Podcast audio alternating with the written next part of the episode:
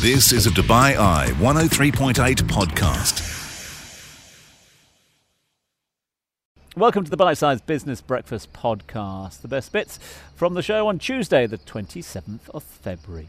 Coming up, we're going to be hearing from the team down at Expo City Dubai. Manal Al Bayat is the Chief Engagement and Commercial Officer. We were talking to Manal about the three pillars of Expo City Dubai live, work, and play, and how you can use each and every one of those pillars and make them into people centric offerings. Uh, interesting findings from Manal and the rest of the team down at Expo City Dubai, which incidentally is our home under the dome over the course of the next week. So uh, keep tuned for our live broadcast every single morning. Also caught up with the MD and the board member of Union Properties. This off the back of a surge in the share price for Union Properties. That came on the back of uh, the selling of a plot of land in Motor City. So Union Properties well invested into Motor City and elsewhere. It is, of course, a brand, a company that has been through many things in recent years. But engineer Amer Khansaheb, the current managing director and board mem- member, very quick to point out that things have changed and they are moving forward on a number of uh, fronts and, of course, on a number of deals. Gary Dugan, Chief Investment Officer for Dalma Capital. Uh, he was on hand uh, to talk all things investment and on rather a fitting morning as well. Got news of another IPO coming through. First thing this morning, Parkin is going to the people. So we will, of course, uh, so we got the thoughts of Gary on that and other big investment stories doing the rounds at the moment, and more so than the granola versus the Magnificent Seven story which has been developing in recent times. And just back to that IPO story, uh, our IPO go to is Sameer Lakhani, uh, the managing director of Global Capital Partners. He was also on hand to give us his thoughts on where he thought the Parkin IPO might be headed. That's all coming right here on the Bite Size Business Breakfast Podcast.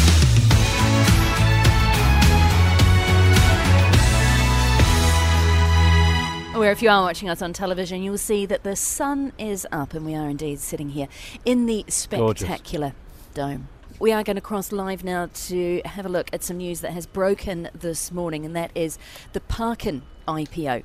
Uh, hotly awaited, the latest from the RTA Garage um, has been announced. The ads are in the papers. We are joined by the veteran investor um, of Global Capital Partners, Sameer Lakhani. Sameer, good morning. Thanks for joining us. Good morning. Thank you. Okay, so hugely awaited following Salik and the taxis, the Parkin IPO. Given what we've seen for the other two RTA spin offs, what would you expect to see in subscription for this one?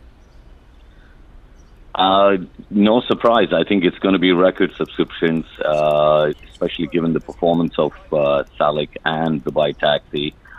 Uh, yeah, I think it's probably going to be subscribed within the first hour itself. Uh, at this stage of the IPO process, I think that's of no surprise. Investors know that uh, the interest is very strong, and it's more about the issuer handpicking their investors rather than a question of investor appetite. Okay, so speaking of handpicking those investors, what do we know about who's going to be underpinning this IPO? Well, we have retail investors being allocated a tranche of about, of 10% out, out of a total of 24.99% that is being offloaded. Uh, so the bulk of it is still going to institutional investors. Uh, retail investors have, uh, you know, come up in droves in, in, in past IPOs. That is expected to continue given the strong uh, earnings growth uh, that Parkin has announced uh, in their subscription memorandum today. Uh, they'll be keeping a close eye on what the share price valuations are, which is expected to be announced on the first day of the offer period, which is on the 5th of March, uh, and of course the dividend policy. But all indications uh, seem to be pointing towards record subscriptions. What do you make of that 10% allocation for retail investors? Because we have seen the amount um, given to retail investors and the amount of interest from retail investors rising with, with each IPO. Yeah, I think, uh, look, for, for, for secondary market activity, for there to be broader uh, depth in the secondary markets, you need the retail investor uh, for any capital markets to mature. Uh, one of the things that uh, that Parkin has announced, uh, which is increasingly becoming the norm, is the is the fact that there's going to be a market stabilizer. In other words, a market maker. In this case, it's X Cube. Uh, so that's uh, so that's another healthy sign. But increasing amounts of uh, allocations being given to retail investors is a sign that there is that there is appetite, and uh, it's not only in the primary markets; it's it's coming into the secondary markets as well. Well, Richard Dean's heading down to the press conference uh, for this announcement at 9.30 this morning. We're going to get more details there, I'm sure. The prospectus and, and, and details of what the plans are for Parkin to grow its revenues going forward. We have an interesting situation already, though, in that Salik is moving into the parking space in malls. Do you see the two competing? I don't know about competition, but I do know that from what Parkin has announced, that they're currently operating about 185,000 spots. There are 392,000 spots which they are not operating, and their focus will be to convert a part of that into parking, uh, into paid parking, along with other other initiatives uh, that they have announced. Of course, the overall arching, the overarching theme is the population growth that they're looking at, but they have mentioned entering into agreements with uh, developers, real estate developers, uh, other other operators. I think I, I think there will be a demarcation, but yes, Parkin's portfolio is expected to increase significantly in, in the coming years. One of the things that I'm really interested to see in the small print of the initial legal announcement this morning, Sama, and it is very, very, very small print, is that one of the banks listed for subscriptions is WIO Bank, the digital bank. What does that tell us about who they expect their retail market to be and how that's shifting? If you go back and look at Parkin itself uh, before you even go back to Dubai, Parkin was one of the first, I think, to announce paid parking through SMS features. I think they were the first in the world, I believe. Other digitalization methods that they have uh, pioneered throughout the Middle East and uh, in other parts of the world, which is now only being picked up in some parts of the U.S., is uh, indicative of you know the company, the city's push towards digitalization, and it reflects a new type of investor ma- mindset that uh, that you know everybody wants everything to be digital, and they're tapping into that. Could it suggest a younger subscriber, a younger audience? Absolutely, absolutely, for sure, without a doubt. And uh, e- e- even even with uh, some of the other initial uh, offerings uh, that have come out, the secondary market activity has indicated a pickup from the younger investor, and I think that's what they're pushing for right now as well. We've got one minute left with you, Sama. In general, we were speaking yesterday to property experts and economists about the UAE coming off the grey list and what that could mean for investment coming into the country. Could it mean we see more international institutional investment coming into our IPOs? Without a doubt. Uh, I think, unlike the property markets, uh, capital markets are more a beneficiary of uh, UAE's removal from the FATF list. I think you're going to see uh, more activity not only in the primary markets but also in the secondary markets. The floor is expected to rise. That was one of the things that institutional investors had earlier expressed at least some concern about. But it was a given that the UAE was going to uh, exit, and that is reflected in the, the the performance of the capital markets uh, in the last in the last six months, in the last year, and is expected to for the year ahead. Sameer Lakhani, the boss of Global Capital Partners, speaking to us this morning uh, about that news that broke as we were sitting down to start this show the fact that we do have a Parkin IPO. This is the Bite Size Business Breakfast, exclusively on DubaiI1038.com. We're all about the IPOs and the earnings at the moment on the Business Breakfast. As Richard mentioned, Parkin is our big story of the morning, and maybe we need to come up with a local acronym uh, for some of our biggest caps because there is a new acronym in town. European stocks currently being propelled to record highs by the granolas. And I want to get this right GSK, Roche, ASML, Nestle, Novartis, uh, Novo Nordisk, L'Oreal, LVMH, AstraZeneca, SAP, and Sanofi. Are we a bit over acronymed? We're joined now by Gary Dugan. He's the Chief Investment Officer of Dalma Capital. Gary, good morning. Good morning. I mean, it's clever. The granolas fit together nicely. Is it a convenient acronym or uh, is this group somehow indicative of what's happening in the European economy? I think it is. I mean, if you look at um, well, retail investors at the moment are trying to find something other than tech to invest in. And uh, you know, I think we've seen this granola thing created, and it's created out of some foundation. I think you know the the opportunity in Europe is amongst their leading global leading stocks, and many of those are healthcare. Some of them are tech, and that really kind of and food and and luxury goods, and that combines a lot of these things together in that acronym. But I think it it at least has some validation. Well, it's interesting you mentioned the tech because both the Fang stocks and the Magnificent Seven very very very tech heavy. But as you mentioned here, this is more diverse. If you take out the, the, luxury goods. It's very strong on the drug and the healthcare, though. Is that too narrow?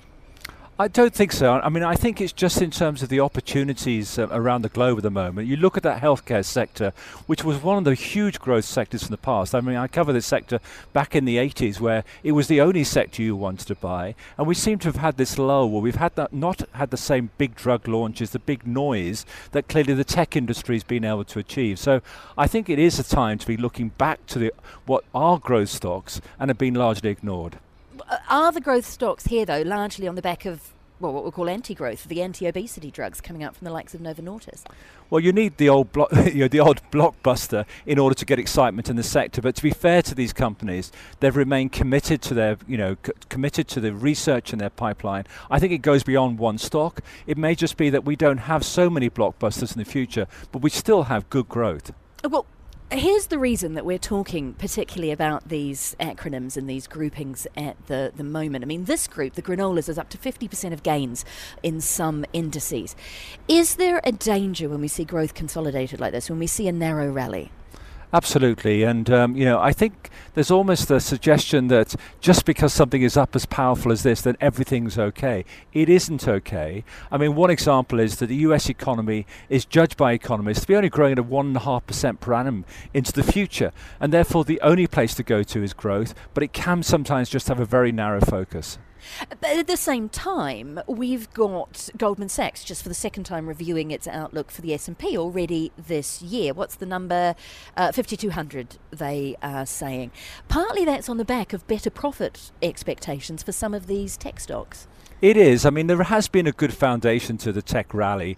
In the past, there were some sales, hardly any profits. Now we've got good profits, and some of these PE multiples of the leading stocks are recognizable in the kind of 30s, which is not so high for companies that are growing at 30, 40, 50% per annum. How long do these companies stay relevant? I'm asking this because we've already got questions about the Magnificent Seven. Mm. The analyst who coined the term is already saying it's done, it's over. It's too diverse, largely because Tesla hasn't lived up to the others. Some are calling it the Magnificent Six. Uh, Keith Fitzgerald this morning suggesting a Magnificent Two. yes, I, you shouldn't get carried away. Just because they're sitting inside these baskets does not mean that they're great stocks. And Tesla is a very good example, but even Meta, um, you know, the old Facebook, that had a terrible time a couple of years ago and it's had its recovery. So it doesn't mean that it's just a one way bet and a one way win. Okay, well, let's look at the the danger of size. If we take the, the indices and the groups themselves, uh, some analysts saying at the moment that passive investing. ETFs, if if you like, by the market, um, is partly to blame for the, the rise in these big cap mega stocks, but could also be the, the first to suffer when they fall. Absolutely, and I think you know, if, again, if you go back to 20 or 30 years ago, the markets used to be dominated by institutional investors who were doing their stock picking, choosing the very best companies, and now we're getting carried away with acronyms that give us these kind of quick hits, quick profits, and that's not healthy either. So I'd like to see us in a much more balanced way. We're not going to happen though. So it is going to be acronyms, but be very, very careful about just buying a, a kind of theme that everyone keeps talking about because you'll be the last guy in the door and you'll be the first person to lose some money. What's the danger that comes with mega caps in general? If we take Nvidia, for example, pumped up to a, a $2 trillion valuation last week, Is there anywhere for, for the company to go from there that's not going to be slightly disappointing for shareholders? I think there's I think there's still a good momentum to AI and the Nvidia's position, but you know a narrow focus on one industry. You only need a change of president in the United States with a change of policy in order to bring about something that just hits the sector that you didn't see coming. And you know, if you look back to what happened in China, the leading stocks for a long period of time there were the tech, and all of a sudden the government changed its mind overnight about some of the regulations around tech, and those stocks fell by 50%. So you so be very wary about a narrow investment portfolio. It may look great from day to day at the moment, but you know, in a few months' time, with a change of direction of something, you could be nursing some significant losses. Okay, well, let's look at the, uh, NVIDIA and AI in general. We've had Jamie, uh, Jamie Dimon coming out in the last 24 hours, man who's never short of an opinion, saying AI is the real deal. Yeah. Uh, but at the same time, we've got questions about how long NVIDIA can keep its spot, partly because of competition, including from its own customers. Absolutely, and if you look at Nvidia's position at the moment, you hear statistics like dominating their industry by taking 80% of all incremental sales. Now, that can't continue, but the underlying growth of AI will mean that even if their market share dro- drops dramatically, they could still be showing some very, very significant profits growth. But yes, the A- Nvidia is probably at that best time when you, the returns are so crazy they can't be repeated. Oh, we've got the Parkin IPO that has been announced this morning. How far off are we from that same kind of acronym creating excitement in, in this market? I think we're a little way away from it because we just don't have the breadth of companies at the moment. But it's you know the the, the thing about marketing good ideas to clients at the moment in this industry, dominated by retail, you've got to get the excitement going. So people do come out with these headlines of acronyms that kind of give people a sense. Well, oh, I, I just know the acronym and therefore end up with a, a, basket of stocks. I would say there's one positive that people are not just focused on one single stock that they put their whole wealth into, and it is spread across a number of, uh, of companies, but it is still only one industry, so be careful. Uh, Gary Dugan, who is the Chief Investment Officer at Dalma Capital, speaking to us this morning um, about the rise of a new acronym coming out of Europe, uh, the possible death of an old acronym, the Magnificent Seven, shedding some members. Investments go up and investments go down. Before putting your hard earned money into any investment, Dubai Eye 103.8 advises you to always do your own background research. Ensure you're informed to navigate the market and any potential pitfalls. Catch up on the business headlines with the Bite Size Business Breakfast. Uh, let's dive into Union Properties. The managing director and board member is engineer Amer Khansaheb, and he joins us now live. Good morning, Amer. Thanks for being with us. Good morning. So, can we start with the new news over the past 24 hours? The sale of land of 500 million dirhams. We've had the announcement on the stock exchange. What can you tell us about this plot of land? What is it you've sold? Who you've sold it to? What's the story behind it? Uh, well, I'd say it's, it's multiple plots and multiple deals. It follows our Uh, settlement with uh, on on uh, amending the uh, master community of Motor City. Obviously, the uh, real estate market is booming. it's been booming for a couple of years, and it, it shows that we've done the right thing to modify the master plan to suit the market needs. And following that that deal, we managed to sell over 500 million worth of land. Uh, and we have a lot more offers on the table that we are currently reviewing. So this is, as I understand it, mainly your land bank in the Motor City area of Dubai. Is that correct? And if so, can you paint a picture of where these plots of land are and what they're going to be used for? Because you had another announcement about a week or two ago on the stock exchange saying there was going to be some redesignation of the purpose of that land.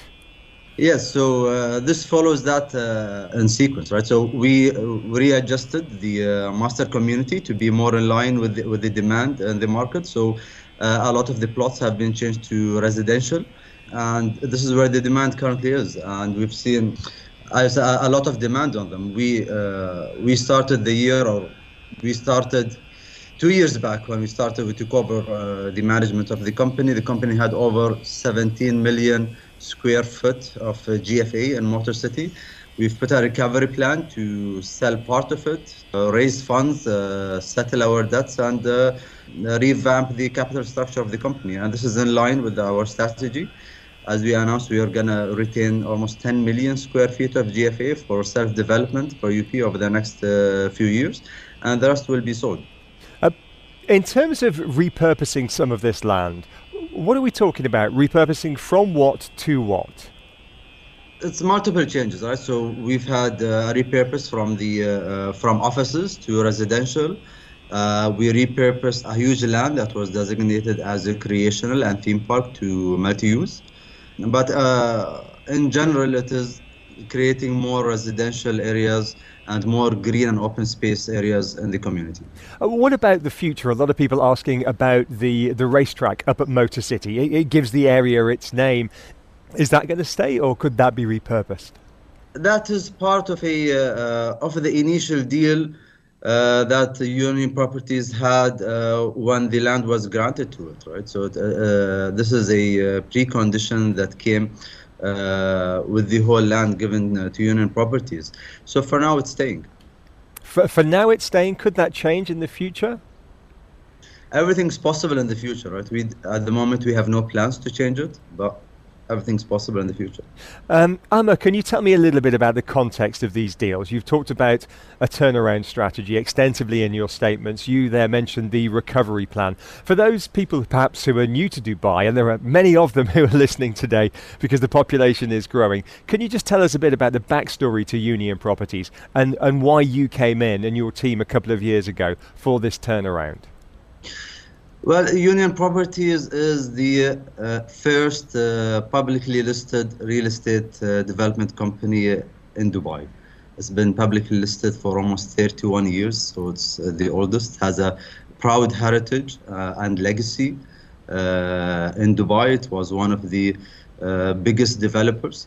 it went through unfortunate times um, since the 2009 global uh, liquidity crunch, uh, and it's, it's been working its way out. And um, in 2021, it had a uh, unfortunate incident where there was a board change uh, and we came in to uh, steer the company back to profitability and to growth. And so, what's it going to look like in terms of Union Properties' own development up at Motor City? I used to live there 10, 11 years ago. In fact, I was living there when my son was born, and it was 11th, his 11th birthday over the weekend. And it's grown so much since then. Last time I counted it, I still live quite close by, there are five Starbucks within about a one or two kilometre radius. Uh, wh- when, when did we reach peak Starbucks at Motor City? Um, and what else are you going to develop there? Okay, so our developments in, in Motor City uh, uh, can be categorized into two categories. One is revamping the infrastructure of Motor City. Um, there's no doubt it has one of the best infrastructures with regards to master communities in Dubai. It's easy to get in and get out. It has a main boulevard that's been that's become a, a retail hub for all the neighboring communities and we're doubling down on that and revamping the infrastructure. So uh, we have a plan to introduce cycle tracks, jogging tracks, uh, open parks, um, and more shading in the in the public or pedestrian uh, walkways throughout. However, this is currently uh, going through the necessary approvals, be it with the RERA or the other authorities that need to approve that. So we have uh, plan to revamp the entire infrastructure over the next five to seven years. Uh, At the same time, we have our own developments that we're planning to launch. We have an ambition to launch 5 billion uh, dirham worth of developments uh, um, in Motor City. We've already designated plots for that. We have those projects in different stages of design. Um, and so it's a matter of fixing the capital structure and then pro, uh, pro, uh, proceeding with developments and growing the business. Uh, finally, Ammo, 30 seconds left. We've had a number of messages in this morning. This one's anonymous saying, I've been an owner in Motor City since 2015. Uh, keen to know, with you selling off plots of land, are you do, uh, what was the question? It was, do you still retain the responsibility for the management of these developments in perpetuity? What's your message to people already in Motor City? Well, we um, retain the development of the master uh, community to ensure uh, we can invest in it and bring it up to date uh, to uh, for the best benefit of uh, everyone in Motor City and to deliver value um, to to all owners in Motor City. However, everything we sell, the development will be managed obviously by the developer, and it will be up to the developer whether to outsource that or retain it themselves. Um, a great speaker to really appreciate your time this morning. Thanks very much indeed. Busy time for you and the team at Union Properties. The thoughts there of engineer Amer Khansaheb, the managing director of Union Properties. Just the highlights. This is the Bite sized Business Breakfast. Let's learn a little bit more about where we are this morning. Yeah, Brandy, thanks for that. Yes, let's find out more about that human centric city of the future. Uh, obviously, uh, Expo City Dubai is our home or home from the dome, as Brandy was saying a few moments uh, ago, uh, for the next week or so. So we get a better idea of what's going on here uh, at Expo City Dubai, a hub, if you like, not just for Dubai South, but for the 2040 Dubai Urban Master Plan. Tell us a little bit more about what it's like to live, to work, and to play at Expo City Dubai. It's an absolute pleasure to be joined by the Chief Engagement and Commercial Officer, Manal Al Bayat. Manal, thanks so much indeed for your time. Good morning, Tom. Well, and thank you very much indeed for hosting us as this well. is always your home, not just for a week. well, that's nice to know. That's very nice to know. And it does feel there was a little there was a little sense of that for all three of us coming back here yesterday. I mean, obviously we were here for COP28, albeit that sort of took on a bit of a different guise. But coming back for this week, there was that sort of sense of coming home. Is that something that you're looking to build through the community? Absolutely. Expo City has an energy and vibe that is impalpable. You can't really describe it. Um, you talked about Expo City being a place where you work, live, and play. Mm. Um, we have seen the community grow. Our business community right now is at about 30 companies with 20 more on the way.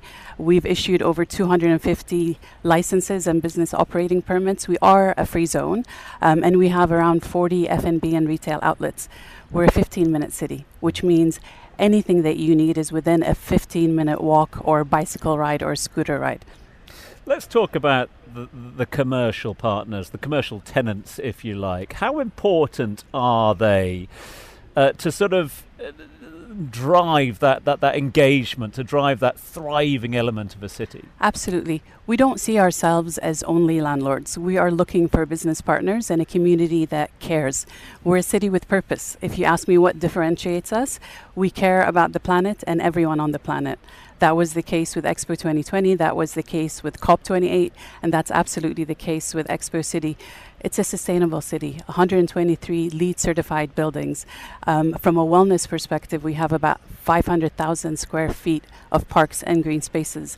The vibe is enabling the business community not only to thrive economically and grow and prosper, but also for the employees and staff to enjoy a work life balance by the green spaces that we have, but also the events that are here at Expo City. And in terms of the entities that you're attracting at the moment? I mean, obviously, for the three foundations, the three pillars you mentioned there, um, what is attracting those commercial partners at the moment? Obviously, we can see the thriving ambience here at the moment. We know that you're very digitally driven as well, but it seems to be and correct me if I'm wrong here, but a, a, pretty different approach for a lot of other commercial partners. That people are moving here for a reason. We work together. Yeah. Uh, all our business community, we connect them to one another, and we care about the planet, and that really is the essence of it. Last year, we announced that Expo City is partnered with DEWA to fully power Expo City through renewable energy. We also um, heard His Highness Sheikh Mohammed bin Rashid Al Maktoum last year announce that Expo City is the new global capital for planetary solutions. So, all companies that really care about the planet we are a home that connects them to one another, whether they're companies or startups or uh, funds that are looking to support. It's all about coming together, discussing, but also driving action.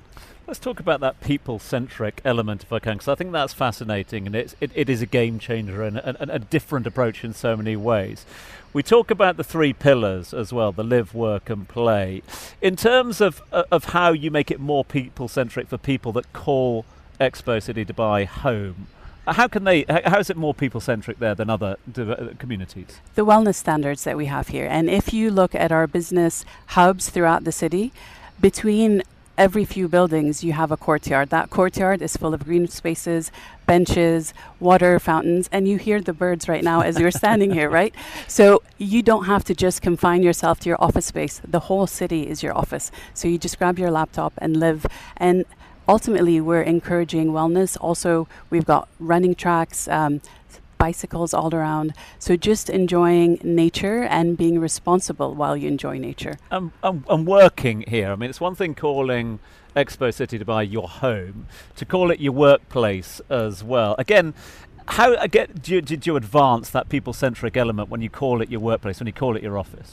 I think if you're stuck in traffic for hours, oh, that's not people centric.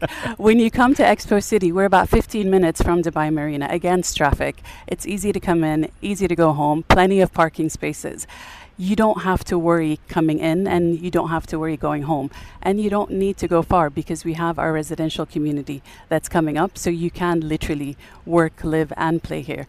And instead of going home to get your family, your family can come and meet you here and enjoy all the different festivities that we have at Expo City. Now, this might be an unfair question, but do you notice that amongst work residents here? Do you see them less stressed because we know that stra- traffic brings stress to individuals. People are spending a lot more time on the roads. They're losing out as a result of that. Is there a lack of stress? You can ask our tenants themselves. However, one of the main feedback that we got from our business tenants is the fact that even though they have flexible working and you can work remotely, more and more employees are choosing to work out of the office since they moved to Expo City because they enjoy the vibe and atmosphere here the play element for the other uh, pillar that we talk about here. And we've got, it's interesting, I'm, I'm, I'm, meeting a lot more people now that are coming to Expo City for a variety of different reasons be that dining, be that working, be that meeting, be that conferences or otherwise.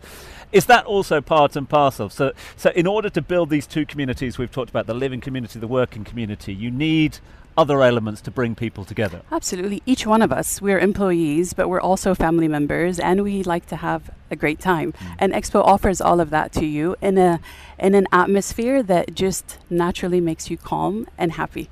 I see the smile on your face. you, as I said, you hear the birds and it's beautiful weather. Why would you want to be anywhere else? Yeah. Um, in terms of the, the, the, the, moving forward with Expo City Dubai, I mean, innovation seems to be at the heart of that as well. Absolutely. Would that be sort of key in order to, again, not just the living spaces and the working spaces, but the events that you bring to the city, the the, the other uh, elements that you offer for, for, for people to get entertainment uh, and uh, a little bit more lifestyle? A hundred percent. We care about sustainability. We care about innovation. We care about education and entertainment, and more importantly, the nexus between all of them. So when we talk talk about entertainment, how are we going to be more responsible and look at transforming the entertainment industry? So it's all about the interconnection between all of these. Um, key areas and pillars for us. What does 2024 look like for? Very busy. Does it really? um, we are very excited to welcome our tenants here. We've got about 33,000 employees that are already here and a lot more that are currently in the process of moving in. We're excited to welcome more.